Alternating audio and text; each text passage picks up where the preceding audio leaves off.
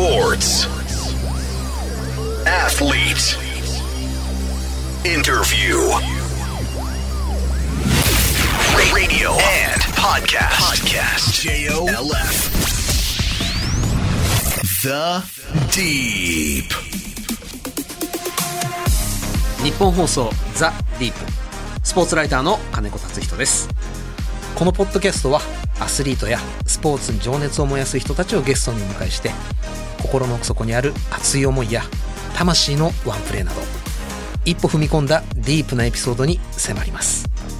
さて今回のゲストは前回に続いて1992年バルセロナオリンピック競泳 200m 平泳ぎの金メダリスト岩崎恭子さんです。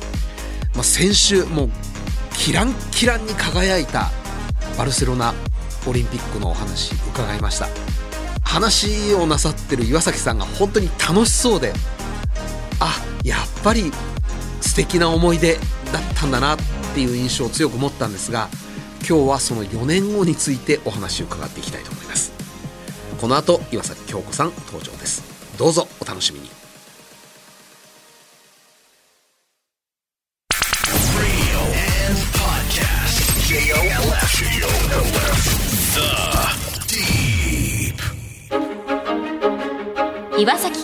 んは1978年静岡県生まれバルセロナオリンピックの 200m 平泳ぎで金メダルを獲得1996年アトランタオリンピックに出場した後1998年に競技選手を引退現在はスポーツコメンテータースイミングアドバイザーとしても活躍中です The Deep.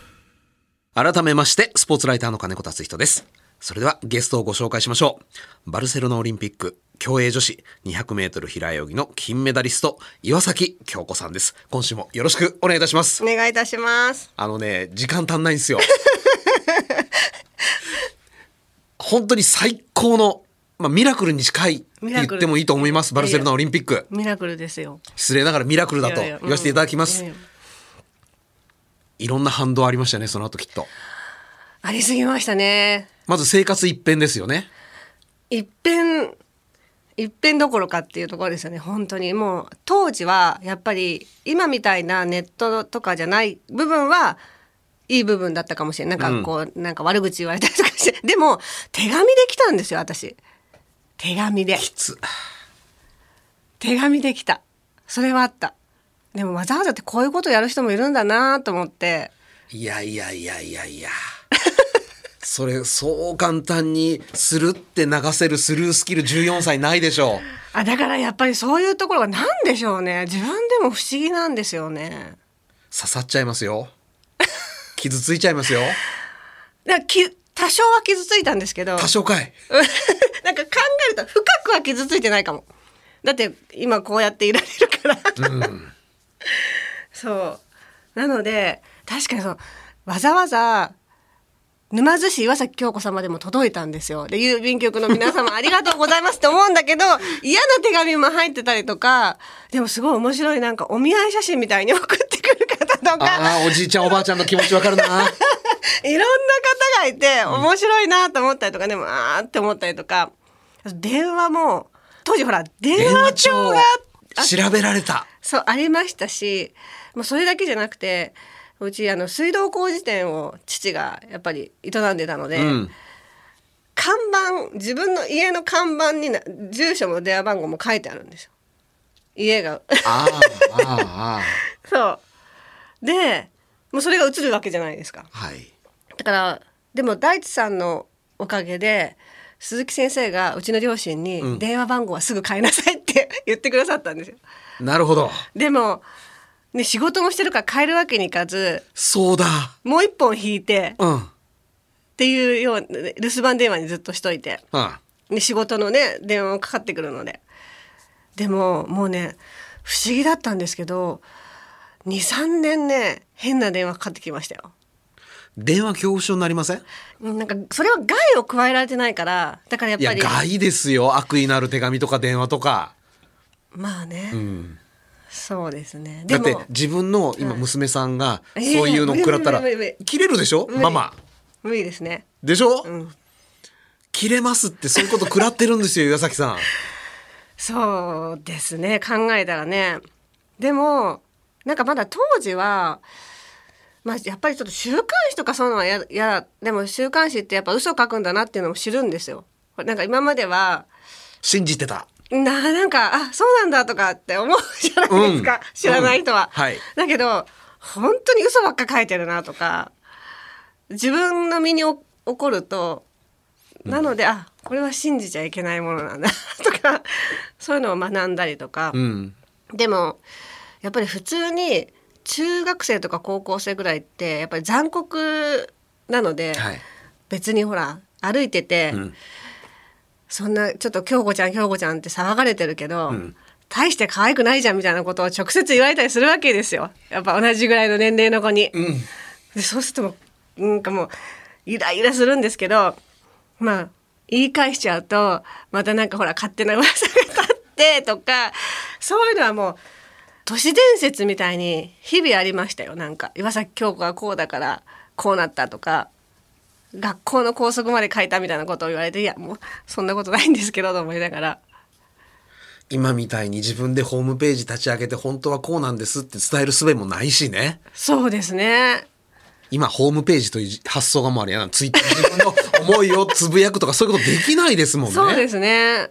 できなかったですね。うん、でもなんか家の中とかは本当にすごく毒吐いてましたし、親に親とかにはもう当たり散らしたりとかも。でそれは良かったんだと思う。うんそれができたから。どこかで吐き出さないとねそうそうそうそうそう。それがやっぱり親大変やったと思うけどそうですね。なんか喧嘩してるのは聞いたことあります。なんか一応私真ん中なので三姉妹の。で姉もやっぱり水泳早くてインターハイチャンピオンだったんですよ。はいそう。でそのお姉さんやっつけてオリンピック行っちゃったわけですもんね。そうなんです。姉が4位で私が2位で行くことになったんですけど、で姉もその高校1年生高校2年生でオリンピックの年だったんですよね、ん。だから高校2年生のインターハイはオリンピックが終わってからのインターハイだったんですよ。うん。そしたら姉もやっぱり記者の方に追いかけられるじゃないですか。そう。でそういう話とかあと追いかけられたはいいが、いや姉は素晴らしいなと思ったんですけど、ん岩崎京子ちゃんのお姉さんの恵子さんですよねって言われたんですって、うん。そしたら私はそんな長い名前ではありませんって答えたらしくって。そう面白いなと思ったし面白いなだけじゃなくてごめんなさいと思った、やっぱり高校生じゃないですかだって。まだ。言ったらまだティーンエイジャーですからね。そうそうそうそう。なのでその話を仲のいいたまたま静岡の記者の方がやっぱりもちろん恵子ちゃんってです。恵子ちゃんも知ってるし、ん。京子ちゃんも知ってるし、ん。そしたらなんか試合で会った時に「恵子ちゃんこうだったんだよ」って教えてくれて、ん。なんか申し訳ないなって思う。でも思っても別に中学生で高校生で「お姉ちゃんごめんね」なんて言わないじゃない。言えない言えない言えないし言われたらお姉ちゃん帰ってイラッとくるか傷つくかなんかポジティブな反応になるとはちょっと思いにくいそうなんででたまたま私それもなんかこういう仕事をしてるのでやっぱりその姉も早かったっていうことももちろん知ってくれてる方がいらっしゃったりすると、その2人のちょっとそういうなんて言うんだろうエピソードをうん。やりたいっていううん。のがあって、はい。その時に初めて知るんですよ。姉がどういうふうに思ってたのかとか。うん。だからまあ不思議な関係だなとは思うんですけどお姉さんはどう思ってたんですか？あのやっぱり水泳はタイムで競わないといけないから、はい。だからしょうがないと思ってたって。私が早くなっちゃったのはしょうがないと思ってたって。でもやっぱそのあれは大変だった。その私がメダルを取って、うん。なんやかんや言われるのは嫌だったって。いう話はしてましたね。嫌なこともいっぱい起こり始めました、はい。でもバルセロナの時は14歳ですから当然周囲はもう勝手に次のオリンピックもメダルをって騒ぎました。そうそうそうなんですよ。だからただただそれがプレッシャーで。あプレッシャーなのね今度は。でメダルじゃなくてもう出るか出れないかも分かんないわけですよ。でもだって1年目はたまたま神戸でパンパシフィックがあって、はい。でそこは選ばれた、うん。だけど決勝に残るぐらいだ。で正直それぐらいでいいやと思ってたんですよ。なんかもう目立ちたくないなと思っちゃって。あよくないですよね考えたら本当にひどいひどいやつだなと思いました。ただ目立つことによってこんなに嫌なことがあるんだっっていうのをもう知っちゃってるわけですもんね。そうですね頑張るモチベーションの大半根こそぎ持ってかれますよね。なのであ決勝に残れたよかったぐらいな感じで思ってたらそりゃタイムなんて出ないじゃないですか、うん。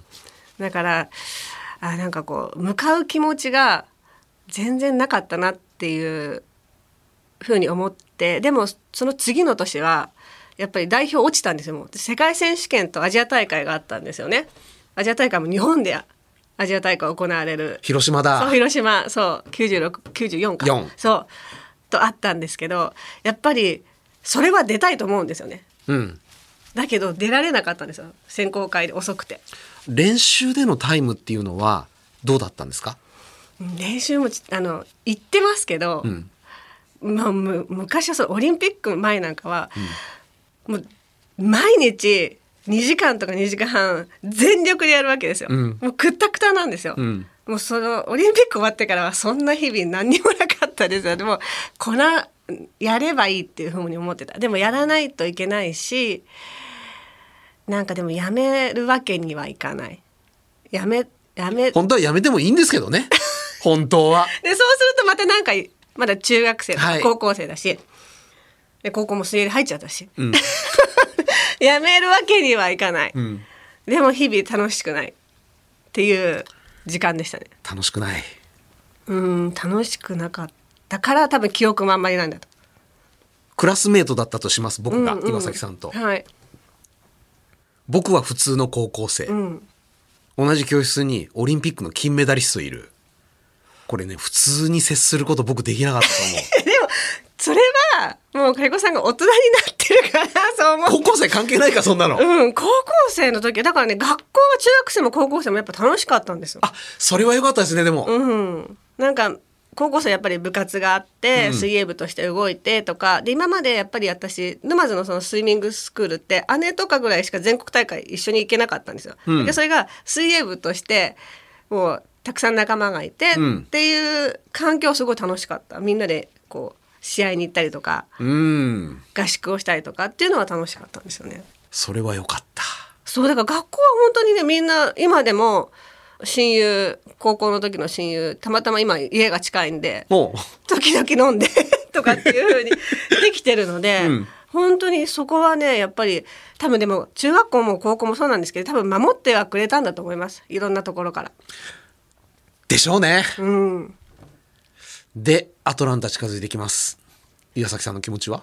いや大変でしたよもう寝れないやっぱりもう怖くてその4月の選考会だったんですけど、はいで競泳はもう本当一発勝負じゃないですか。はい。そこで負けたら終わり。それ私この先人生どうなるのかなと考えてた。うわあそうそうそう。当時そうでした。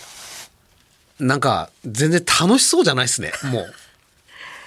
目指し方が。ごめん。でも、それでも、行っちゃうんだからすごいっすよね。なんかやっぱりあの水泳は嫌いじゃなかったんですよ。嫌いになれなかった？そうそうそうそう。なれなかった。そこはちょっと救いだな。なので多分続けてたし、うんやめたいと思っても多分本当にやめたいと思ってなかったと思うんですよね。うん。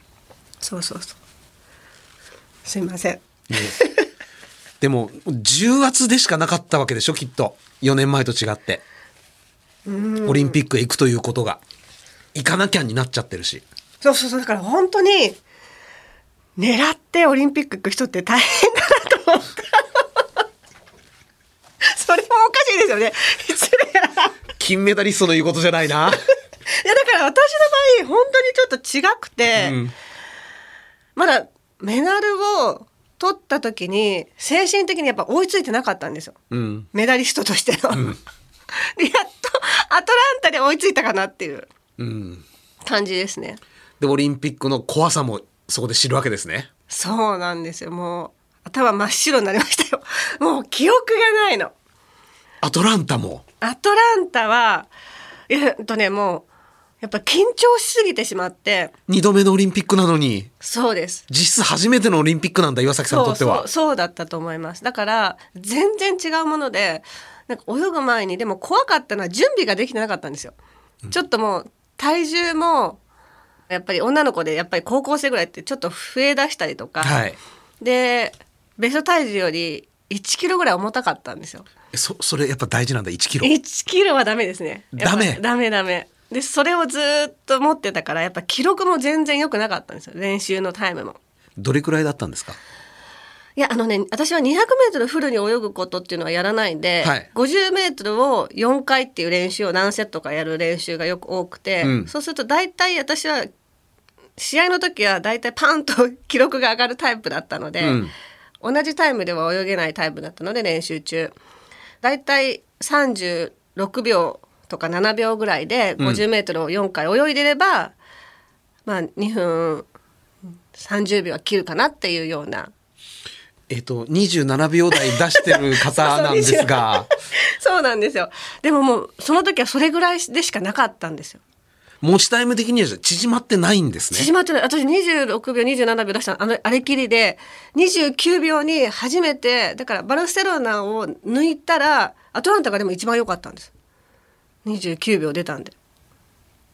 それもすごいなそれもすごいんだけどそれもすごいしなんだろう岩崎さんの中ではやった感すごくあったと思うんですよそうです、ね。しんどかったしそうそうそうそう。でも周りには分かってもらえなかったですよねまあそうですね。でもねちょうどそのえっと実況した島村さんが NHK のそう島村さんがなぜか泳ぎ終わったの引退だったんですよ。あらそしたらまた号泣そこで私。それはどんな感情が吹き出したんですか？4年間見てたけど頑張ったと思うよって。たまらん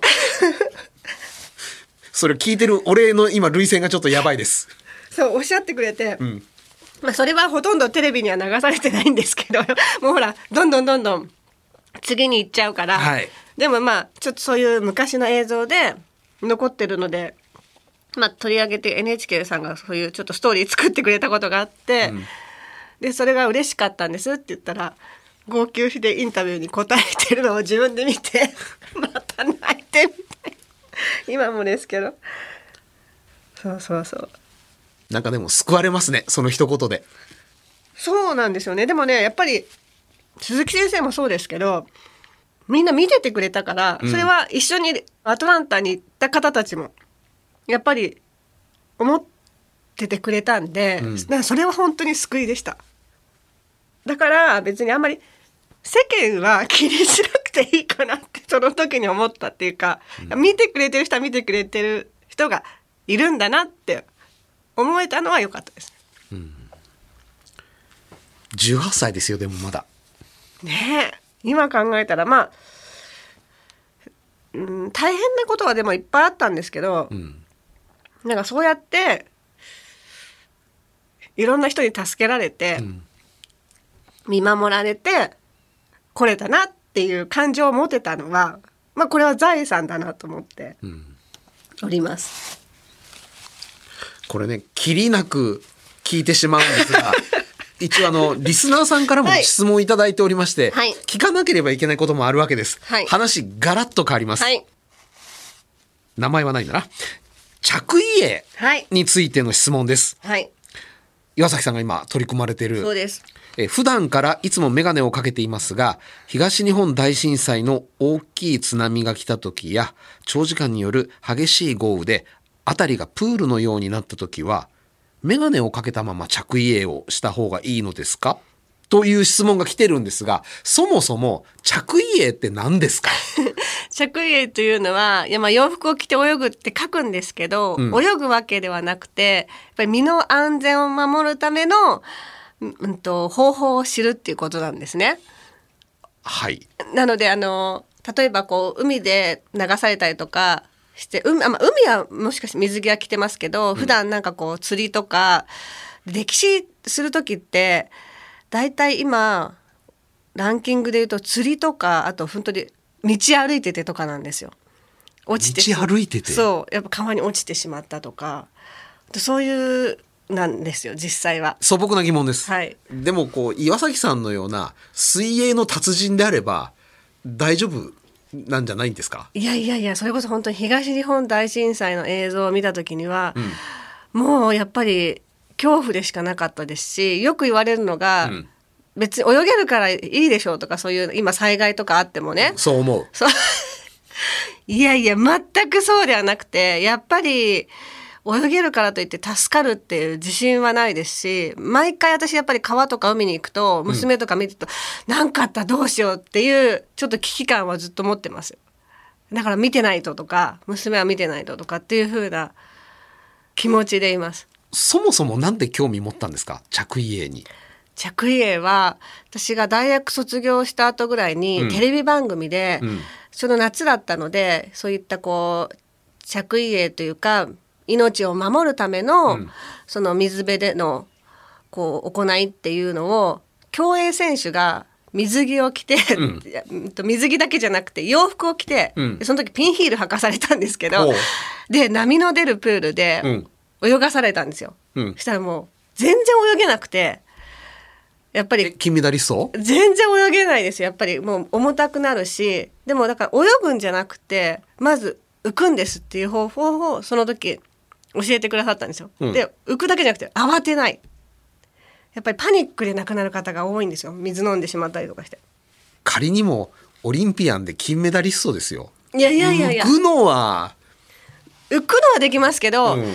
波のないところだったら大丈夫ですし川もただね穏やかなところだったら大丈夫ですよ、うん。だけどやっぱり急な流れとか海も離岸流って言ってこうブワーッと持っていかれる、はいはいはい。あるじゃないですか。ああいうのもあったらなかなかこう今は知ってるからどうやって対処しようとかって思うんですけど当時は知らなかったんです。だって早く泳ぐことしかやってきてないから。違うものなのね。そう。でびっくりしてこれはみんなに伝えなきゃと思ったんですよ。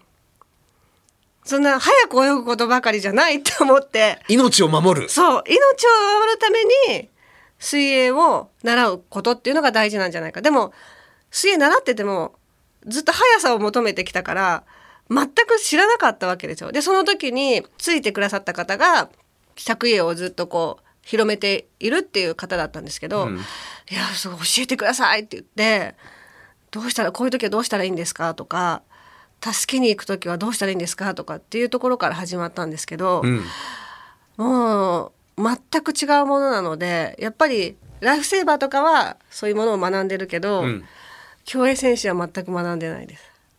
なので着泳っていうのは、うん知識とあと経験うん洋服を着てちょっと入ってみるとか何が浮き具になるとか靴ってスニーカーだと足浮くんですよ。で人間こう足がから沈んでいくので足が浮けば必ず呼吸を確保できるんですよ。足から沈むんだそうですよ。まあでも上がろうとするから ここは一緒出そうとする、あの顔を出そうとするじゃないですか、だから足が浮いてれば絶対顔は浮けるんです。足がふーっと浮けば、うん。背浮きの状態になれば顔は確保できる。スニーカーってどんなスニーカーでもいいんですか？うーんほぼ大丈夫ですね。なんでスニーカーはいい革靴はダメなのね？革靴はやっぱり空気が入ってないじゃないですか。スニーカーって下空気じゃないですか。あのスポンジソールのところが。ソールのところが。あれが本当に浮くんですよ。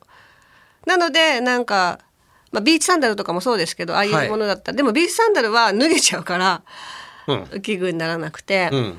あのペットボトルの500あれば子供は持ってれば浮けますよ。大人は2リットルぐらいないとやっぱりちょっと大変ですけど私は500で大丈夫ですね。あちょっと私まだスリムだしってそういうアピールですか？そうそれそれはできるのでなので眼鏡は取れちゃったりももちろん波とかでしますし、うん。まあもちろん初め眼鏡をつけたまま経験をそうやってした方がいいと思うんですけど、うん。まず取れた時でも慌てないっていうことをうん。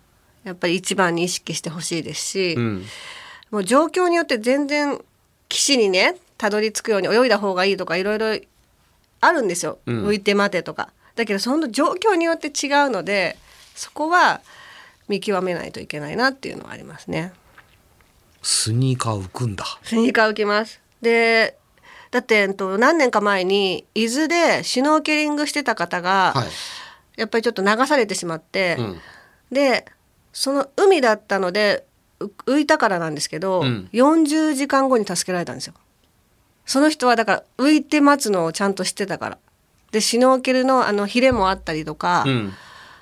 ライフジャケットつけたりとか。だからまずやっぱり泳げない人はライフジャケットを持って、うん。子供にはもうもちろんそうなんですけど肝に銘じておきます。ライフジャケットをしっかりつけて水辺の安全を対策をしてほしいですしなんかやっぱり危ないから近づかないんじゃなくって楽しいところでもあるんですよね。そうだから楽しいし癒されるじゃないですか、うん。私やっぱり水に入るのが好きでプカプカ浮くのがとってもなんかこうリラックスできるんですよ。はい。でそれだけじゃなくてやっぱ海ってなんかこういろんな景色見てるだけででいいですし、うん。入っても気持ちいいですしだから、そういうこうまず安全対策をちゃんとしてからうんなので海も入っちゃいけない時ってあるじゃないですか。はい。ね、あの旗が立ってたりとかはい。しますので、入りたがるんだよ そういうのをちゃんと調べていくとか、うん。事前にね。で台風の後ってすごい晴れるじゃないですか、はい。だけど川は絶対危ないの。なるほど。うん増水してるから。川流れになってしまうわけですね下手すると。あ本当です。だからそういうこうことをやっぱり知識としてうん。増やしてほしいなっていう思いもあって、うん。やっぱり私が助からないとかって言うと嘘でしょって言われるんですけど、うん。やっぱりそれは自然の力には逆らえないよっていう話をすると皆さん納得してくれるから、はい納得しました。着衣を今皆さんを広げるプロジェクトを始めました。10年後。はい。何やっていたいですか？あでもね私ねやっぱりねこれは20代の時に決めたんですけどやっぱずっと水と関わっていくっていう。うん。なので水泳のお仕事もそうですし それも水のお仕事だしやる方法は違うかもしれないですけどやっぱりずっと水泳と関わっていたいなっていう思いでいます。それはもう変わらない。20代かなるほど、らはい。えーお時間となりました。今日のゲストはバルセロナオリンピック競泳女子 200m 平泳ぎの金メダリスト岩崎京子さんでした。2回にわたりありがとうございました。ありがとうございました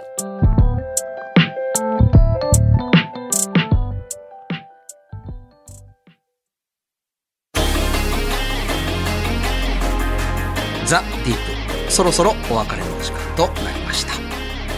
岩崎さんちょっと今鼻炎が ひどいとのことで目赤目だったんです最初から。なのでそのせいなのかなと思っていたんです。ところがもうどうやらそうじゃなかった。バルセロナオリンピックに聞かれることはたくさんあってもアトランタオリンピックについてかれたこと話されたことあんまりなかったからなのかもしれない。岩崎さんの涙腺がもう途中決壊してしまいまして私もちょっともらい泣きをしてしまうというなかなかないオンエアになってしまいました。収録になってしまいました。辛い記憶痛い記憶なかなかそう簡単に消化できるもんなんじゃないよなとそんな思いを抱きました。さて引き続き番組ではゲストの方へのメッセージや質問をお待ちしております。